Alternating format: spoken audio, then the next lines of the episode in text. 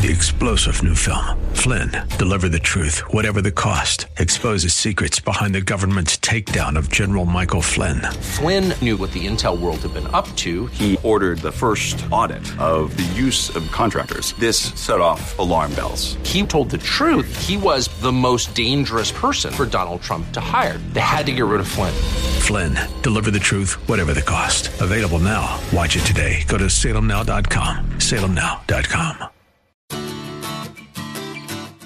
Today on Telling the Truth, Jill Briscoe digs into the Psalms to share how you can encourage and comfort others just as God comforts you. She's coming up with that message in a moment. But first, when your hope is tied to God, even the most troubled times can strengthen your faith. We want to help you find strength in times of discouragement with Stuart and Jill's five-message compilation, Hope for the Disheartened. We'll send it to you on C D or U S B as our thanks for your gift to help reach more people through Telling the Truth. And through today only, if you're able to make your gift monthly, we'll also send you Jill's book of poetry, Barefoot in My Heart. This special bonus offer ends today, so don't miss out. Call us at one eight hundred eight eight nine five three eight eight and request it. That's one eight hundred eight eight nine five three eight eight. You can also give online at telling the truth dot org. Now, here's Jill with her message, Finding Hope and Comfort in Hard Times.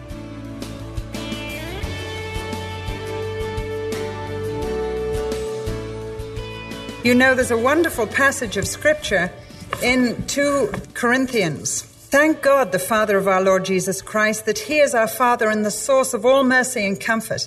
He gives us comfort in our trials so that we in turn may be able to give the same sort of strong sympathy to others in theirs. Indeed, experience shows that the more we share Christ's suffering, the more we are able to give of His encouragement.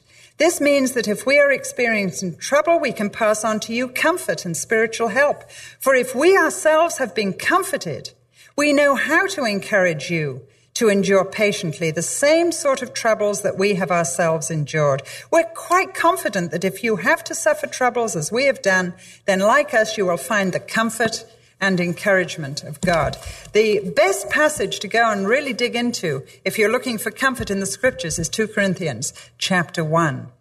We can comfort others. David found comfort. We go to his Psalms. He in turn comforts us through the comfort he himself received from God. Now, David, as I said, needed many, many times when he needed comfort. And another way that God comforts us through the Holy Spirit, through the Word of God, is through a friend. And the story of David and Jonathan, if you would turn to First Samuel chapter seventeen. First Samuel chapter seventeen. The story of David and Jonathan is absolutely wonderful. And I'm not going to be able to read too much of this to you. My Bible has very little words.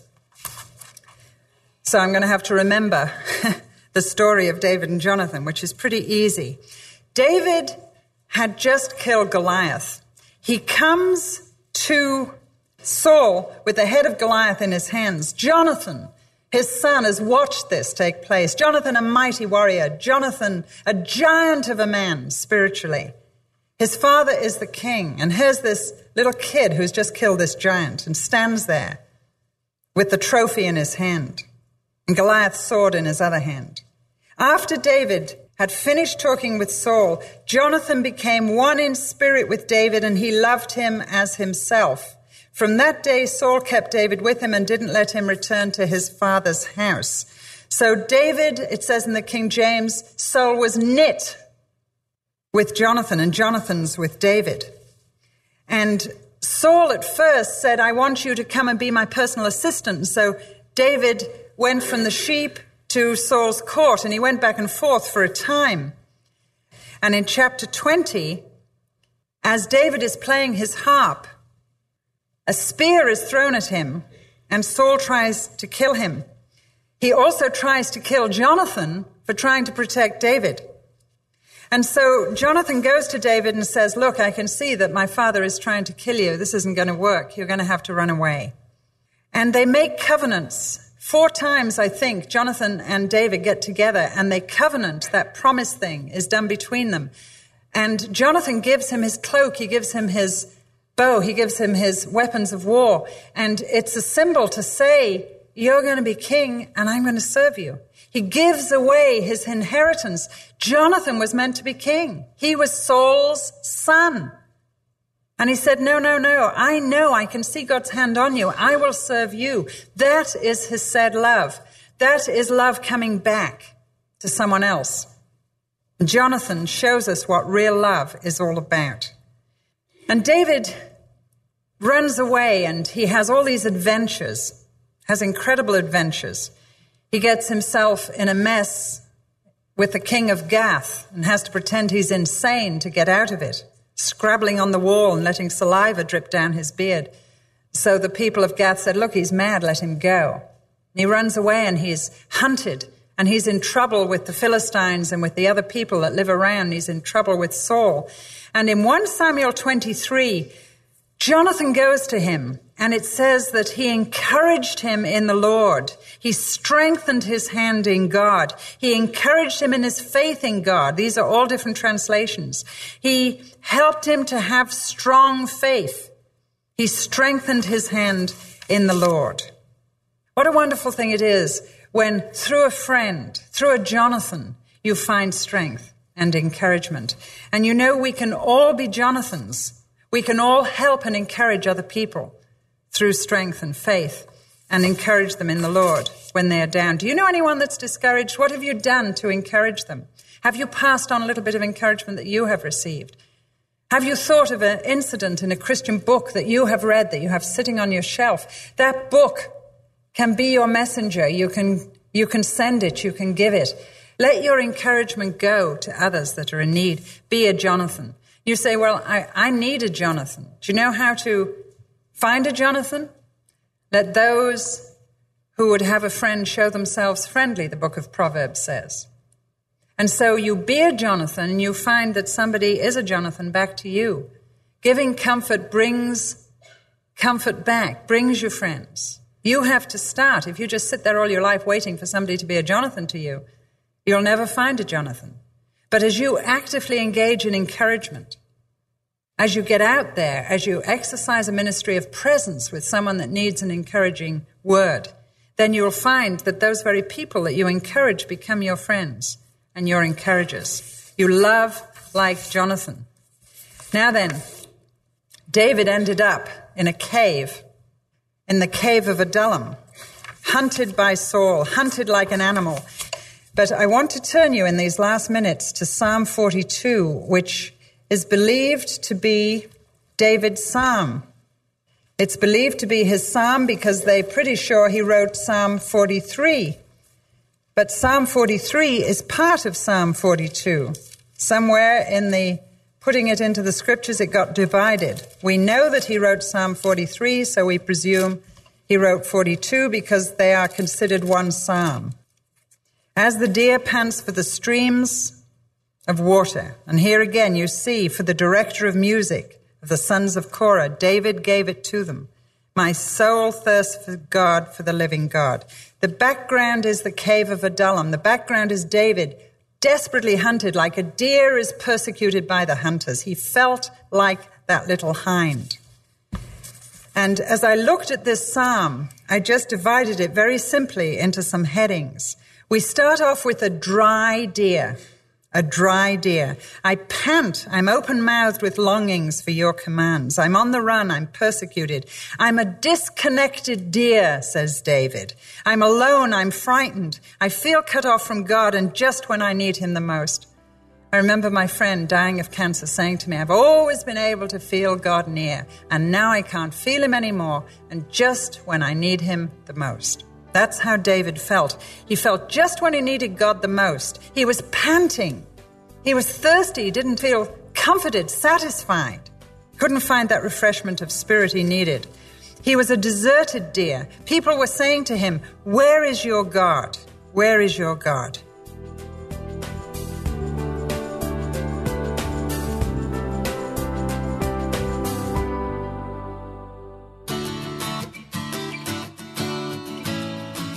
You're listening to Jill Briscoe on Telling the Truth. She's coming right back with more from today's message. But before she does, Everyone experiences disappointment in life.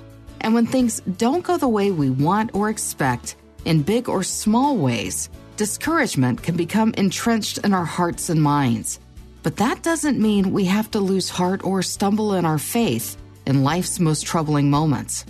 And in Hope for the Disheartened, Stuart and Jill Briscoe's new five-message series, you'll discover why our hope must be tied to God and reliant on His strength and timing. You'll also be encouraged as you hear Stuart and Jill point you and anyone who's feeling discouraged to the all-powerful God of hope.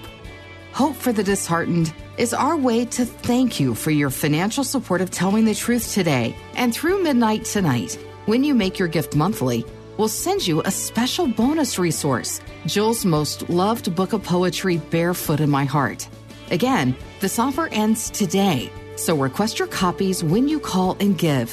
one eight hundred eight eight nine five three eight eight. That's one eight hundred eight eight nine five three eight eight. You can also give online at telling the truth dot org. For many, our smartphones have become our social connection, but we want to help you make a spiritual connection with the Telling the Truth mobile app. You can listen to daily programs, engage in Bible reading plans, journal, and share your thoughts and prayers on the community wall. Get the Telling the Truth app through your app store or log on to telling the truth dot org slash mobile app. Remember, you can also give to support Telling the Truth on our mobile app. Now, here's more from Jill. You know, when he was in the cave of Adullam, everybody turned against him, even his own men who'd come to him, and they wanted to stone him to death. And that's a reason that we don't need to get into now. And he found himself totally alone. And the scriptures say David encouraged himself in the Lord. You know, others can encourage you. The Holy Spirit can do it. The Word of God can do it. But there comes a point where you have to appropriate it. And he was absolutely alone, even his very closest men and people. And how did he do that? He panted after God, even though he felt disconnected, deserted, disappointed, his soul panting after God. He was a drear deer. He was a dry deer, and he was a drear deer, the big D for depression. He was disappointed with God, and everybody around him was saying, "Where is your God?" I was reading in a book about an incredible testimony of a man in prison who became a believer, and he was in a cell with a lot of people that weren't. One of those men in the cell tried to persecute this Christian and destroy his faith. "I got away with everything for a while, but you always reach the end of your rope. I got drunk, I got into a fight, I found myself in jail. There was a guy in my cell, a Baptist, who prayed a lot and would always cross himself before meals. Many people, including me, mocked him for this. Out of boredom, I dragged him into dispute over the Word of God. And he began to win. Just for the fun of it, I began defending atheism. I really couldn't have cared less about God or atheism. I just wanted to break him, break his confidence in this God and that Word of God that he read. That was the main thing. Arrogance pushed me on, and I achieved what I wanted. My cellmate stopped talking. He fell silent. He began to cry. And then he began to pray that his faith would be strengthened, and that his belief in the Word of God would remain strong. And he prayed out loud, louder and louder. He strengthened himself. He found courage in his God. I suddenly felt no satisfaction in my victory. A horrible weight fell upon me. I felt sick, like I'd done something mean. He just kept on praying and praying, but more calmly now. And suddenly he looked at me and smiled, and I was amazed at his face. There was something joyful about it, pure, like it had been washed. And the weight immediately fell from my soul, and I understood that he'd forgiven me. And then a light of some sort penetrated me, and I understood that God existed. It wasn't even so much I understood, but I sensed it with my whole being. He exists. He alone has always been and always will be. He's everywhere. He's our Father. We're his children, brothers one to another. And I forgot I was in a prison and felt only one thing, a great joy and thankfulness to the Lord who revealed himself to me who was unworthy. That's amazing. Because a man lost without any help, his own cellmates turning against him, his family far away, encouraged himself in the Lord. And what happened? He started off panting, doubting, in depression, a down deer, a drear deer. and he ended up praising God. A deer deer, D E A R, D E E R. By day the Lord directs his love. However dark the night, he gives me a song in the night. God gave this man a song in his cell, a song in the night, and he sang it. He encouraged himself in the Lord. He drew on that Holy Spirit of comfort just when he needed him more. And he looked up and he smiled because God is a God of love, and he forgave that cellmate that was giving him such a hard time. And the power of that converted a man who became a worker among prisoners for the rest of his life. We can rely on the unchanging quality and put our hope and confidence in God himself. The psalmist ends up in this psalm, a delighted deer. he, he is just delighted. One thing he has found, my heart delights in thee. He is focusing on God alone. He is getting back to basics. Oh, that my soul and his may be so knit together that him and him alone may be all that matters. You know, sometimes I think God allows things to happen in our life so that we may be driven back to a situation in our own spiritual lives and hearts where there is only one person in the end that we can turn to for comfort. Sometimes he takes all the props away. Sometimes he takes our family away. Sometimes he takes our children away. And, and we just have this huge hole in our lives. And I don't know what God feels about this. He must feel pretty depressed about it. But in the last event, we turn to him, not in the first, for comfort and for help. And maybe he takes our ministry away. Maybe he takes all these things away. I love everything I do. I love all my ministry, my writing, my speaking. But if I could never speak again for him, would he still be enough for me? In the end, he drives us to himself that we might find in him hope and comfort and presence so that nothing else matters. And as I got to the end of Through Gates of Splendor, I came across the way they end the book when Jim Elliot, who was a poet, was found lying face down in that river. They went and found a few things left in the camp they'd made in their treehouse, and one of them was his diary. And as they had camped out there and as they were trying to make friends with those natives that eventually murdered them, he had written night after night as he would in his devotional diary. And that diary, of course, is the basis of many of these books. But one of the pieces that he had written had been written either the night before he went to glory or shortly there too. And they end the book with this. And wanting to include the wives in how they felt about all this, this is what they said. For the wives and relatives of the five men, the mute longing of their hearts was echoed by words found in Jim Elliot's diary. I walked out of the hill just now. It's exalting. Delicious to stand embraced by the shadows of a friendly tree, with the wind tugging at your coattail, and the heavens hailing your heart. To gaze and glory and give oneself again to God. What more could a man ask? Oh, the fullness, pleasure, sheer excitement of knowing God on earth. I care not if I never raise my voice again for him. If only I may love him, please him, mayhap in mercy, he shall give me a host of children, that I may lead them through the vast star fields to explore his delicacies, whose finger ends set them to burning. But if not, if only I may see him, touch his garments and smile into his eyes. Ah, then, not stars nor children shall matter, only himself. And then the prayer. O Jesus, master and center and end of all, how long before that glory is thine which so long waited thee? Now there is no thought of thee among men, then there shall be thought for nothing else. Now other men are praised, then none shall care for any other's merits. Hasten, hasten, glory of heaven. Take thy crown, subdue thy kingdom, enthrall thy creatures. And he got his wish the very next day. But oh, to have a faith, I long for it, where nothing matters but him. And if through all our little troubles they bring us to that point, then thank him for them and praise him for them.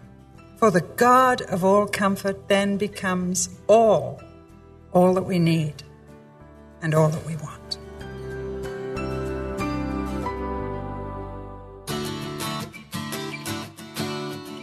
That's Jill Briscoe on Telling the Truth. In just a moment, she'll answer a question about today's message. But before she does, here's a resource you'll want to hear about. The support of friends like you helps transform the world through sound biblical resources and teaching like you're hearing today. Because when people understand and apply God's Word, they experience life in all its fullness. That's why we'll say thanks for your gift to help keep this teaching ministry going strong with Stuart and Jill's new five-message series, Hope for the Disheartened. In this encouraging series, you'll discover that when your hope is firmly tied to God, your faith can actually grow stronger in troubled times.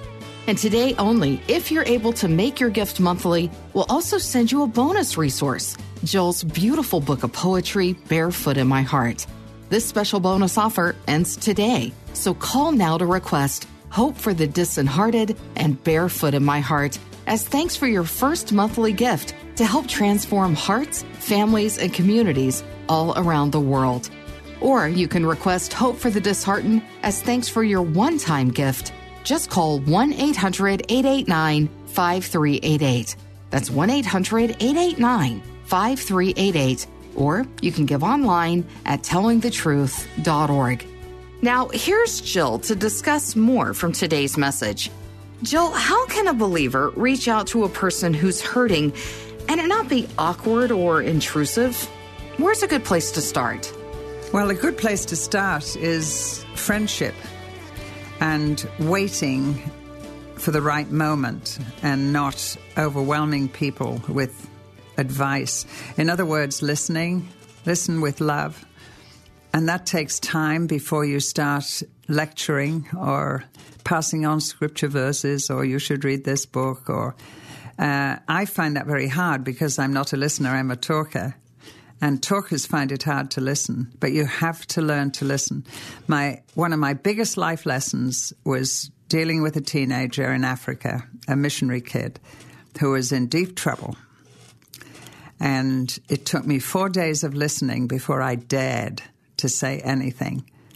And she found in me a listener, and she emptied out. And I wanted so desperately, I, I kept wanting to interrupt and to defend this person and defend her parents and defend God. And I had to listen as she spilled out what was happening in her heart.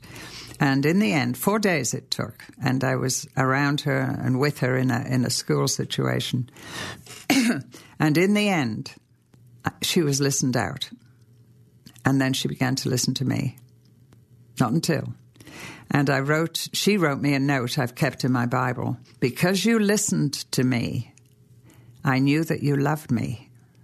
And because I knew that you loved me, I listened to you. Life lesson. So how can we reach out? Start by listening. Yes, of course, you want to start as you hear the heart and you heart. Jump in. Don't.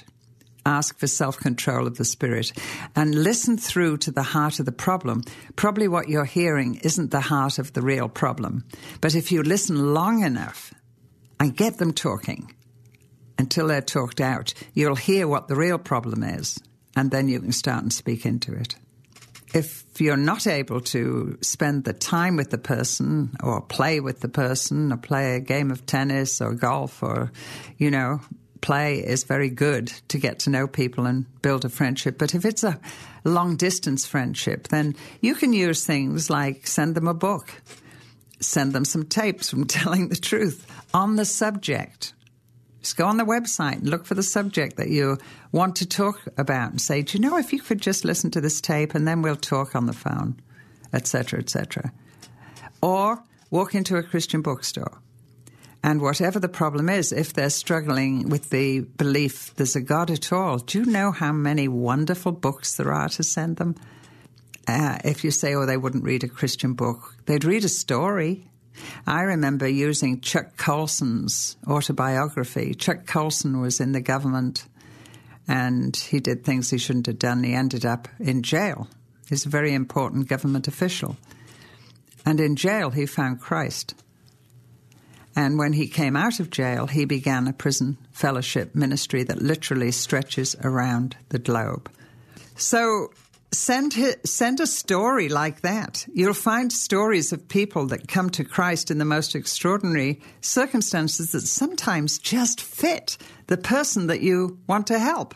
So walk into a Christian bookstore, ask the people at the desk, have you got a book about a sports person? Um, that came to Christ. I'm really trying to reach this sports person. What could I send them? A conversion of somebody famous, da-da-da-da-da-da. Lots of ways you can reach out and uh, give them something good to read. Thanks, Jill. Just a reminder, before we close today's broadcast, today only, when you call to give your first monthly gift to help more people experience life, we'll send you the Briscoe's five-message series, Hope for the Disheartened, as well as Jill's most beloved book of poetry, Barefoot in My Heart. This special offer ends today, so request your resources when you call one eight hundred eight eight nine five three eight eight. That's one eight hundred eight eight nine five three eight eight, or give online when you visit telling the truth dot org. Thanks for being with us today. Come back next time for more biblical truth and encouragement to help you experience life, right here on Telling the Truth. Three-star general Michael J. Flynn, head of the Pentagon Intelligence Agency, knew all the government's dirty secrets. He was one of the most respected generals in the military. Flynn knew what the intel world had been up to. He understood its funding. He ordered the first audit of the use of contractors. This set off alarm bells. The explosive new documentary, Flynn, Deliver the Truth, Whatever the Cost, and covers the facts behind this scandal. Flynn told the truth. He was the most dangerous person for Donald Trump to hire. I find out the worst enemy that I'm going to face in my life is right here in America. They took my assessment and they wanted me to change it. And I was like, I'm not changing it. They had to get rid of Flynn. With in-depth interviews, archival footage, and never-before-seen personal records of the man behind the headlines. I just felt like I was drowning. Flynn, Deliver the Truth, Whatever the Cost. Available now. Watch it today. Go to salem now dot com. salem now dot com.